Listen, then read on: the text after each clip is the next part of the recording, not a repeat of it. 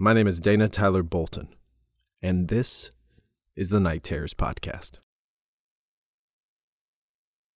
Hey guys, it's Dana from the Night Terrors Podcast. Thanks for joining us yet again. With Christmas and in my own personal life, lots of birthdays coming up.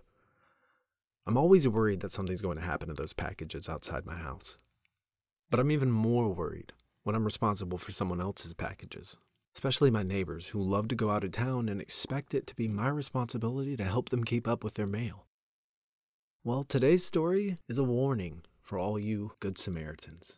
Sometimes you should just leave the box where it sits. Today we present a package marked Return to Sender, written by Manen Lyset. Enjoy. My neighbor is one of those annoying wannabe YouTube personalities. Over the years, I've seen him cough out cinnamon, lay flat on the hood of his car as it slowly creeps down the driveway, and douse himself in lukewarm water, all the while screaming epic win, epic fail, or fuck, epic maintenance of the status quo for all I know. It can get tiring to watch him go about his shenanigans in the pursuit of viral fame. So, when he knocked on my door the other day, told me he was going away for a few weeks, and asked that I get his mail, honestly, it was a relief. I can't explain the peace of mind I had knowing I didn't have to brace myself for any of his stupidity for a while. I was always afraid his stunts would wind up bleeding over into my life. Things were pretty normal for the first couple of days.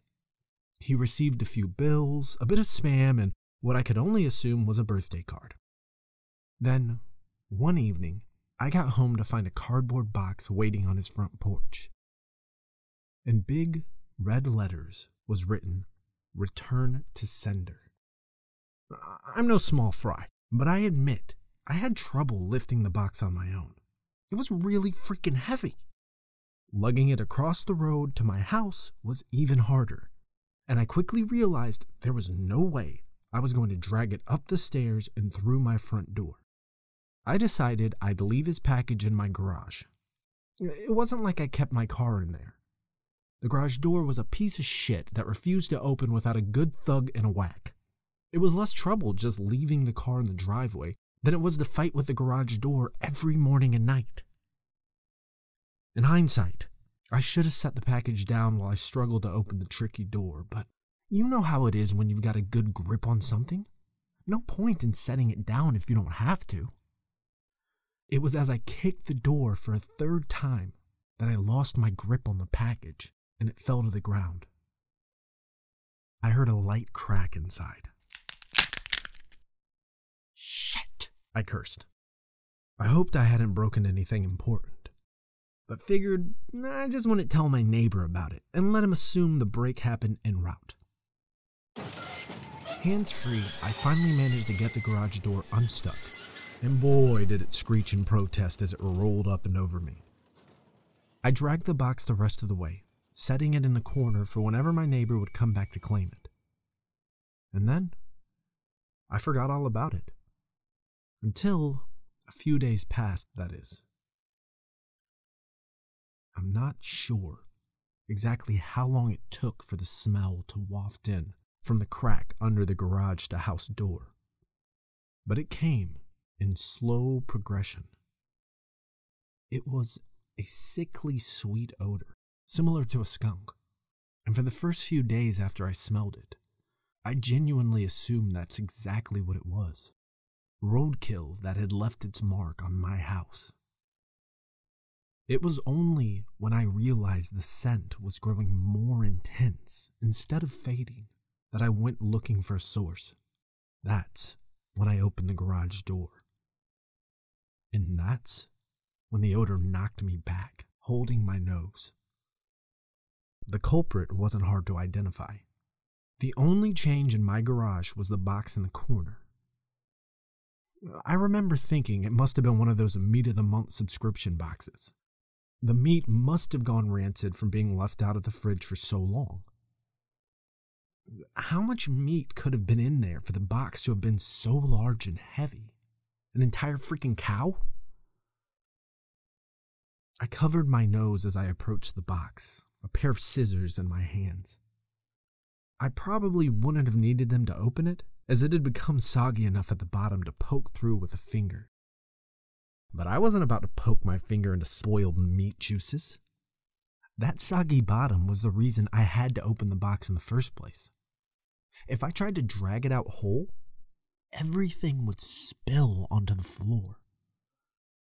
I was going to have to dump the pieces of meat one garbage bag at a time and take them down to the dumpster, a process I wasn't looking forward to.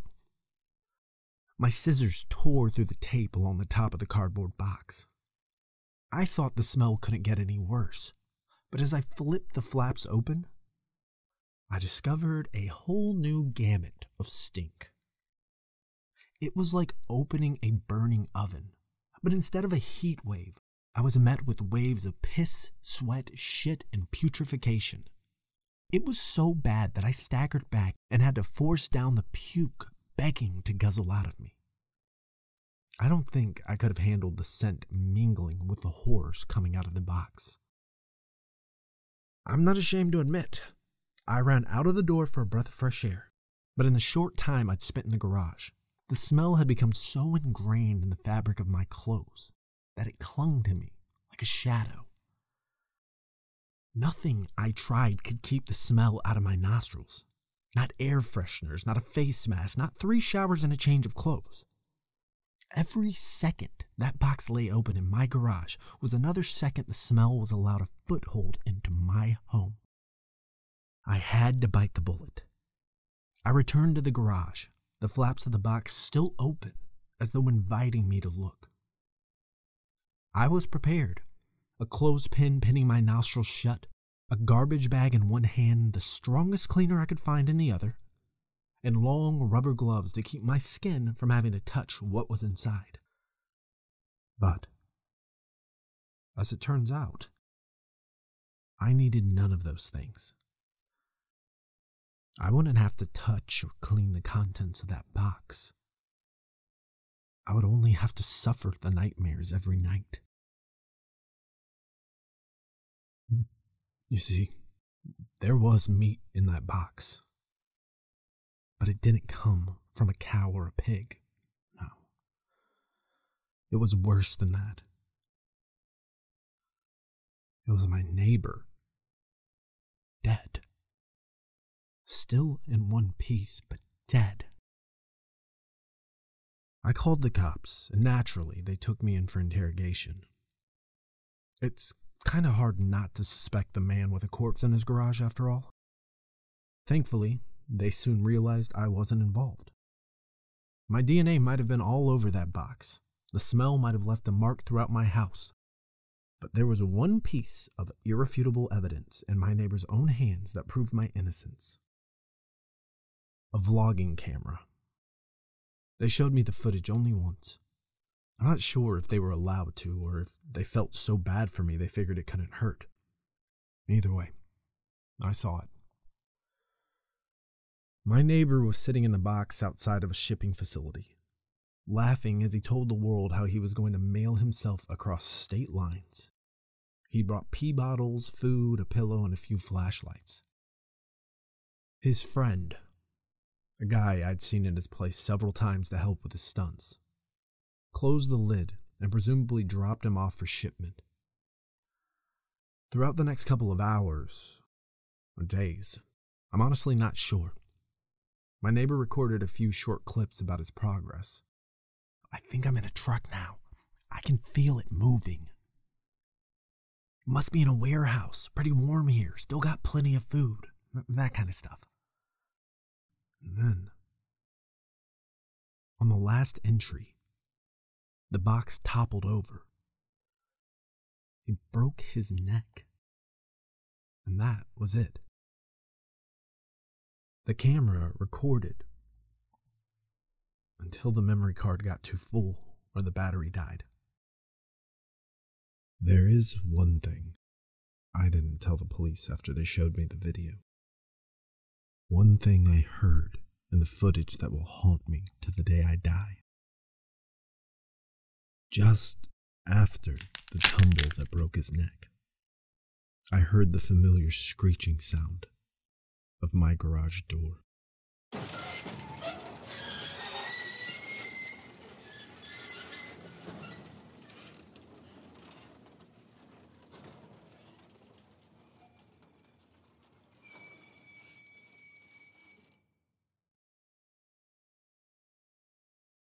Thank you for listening.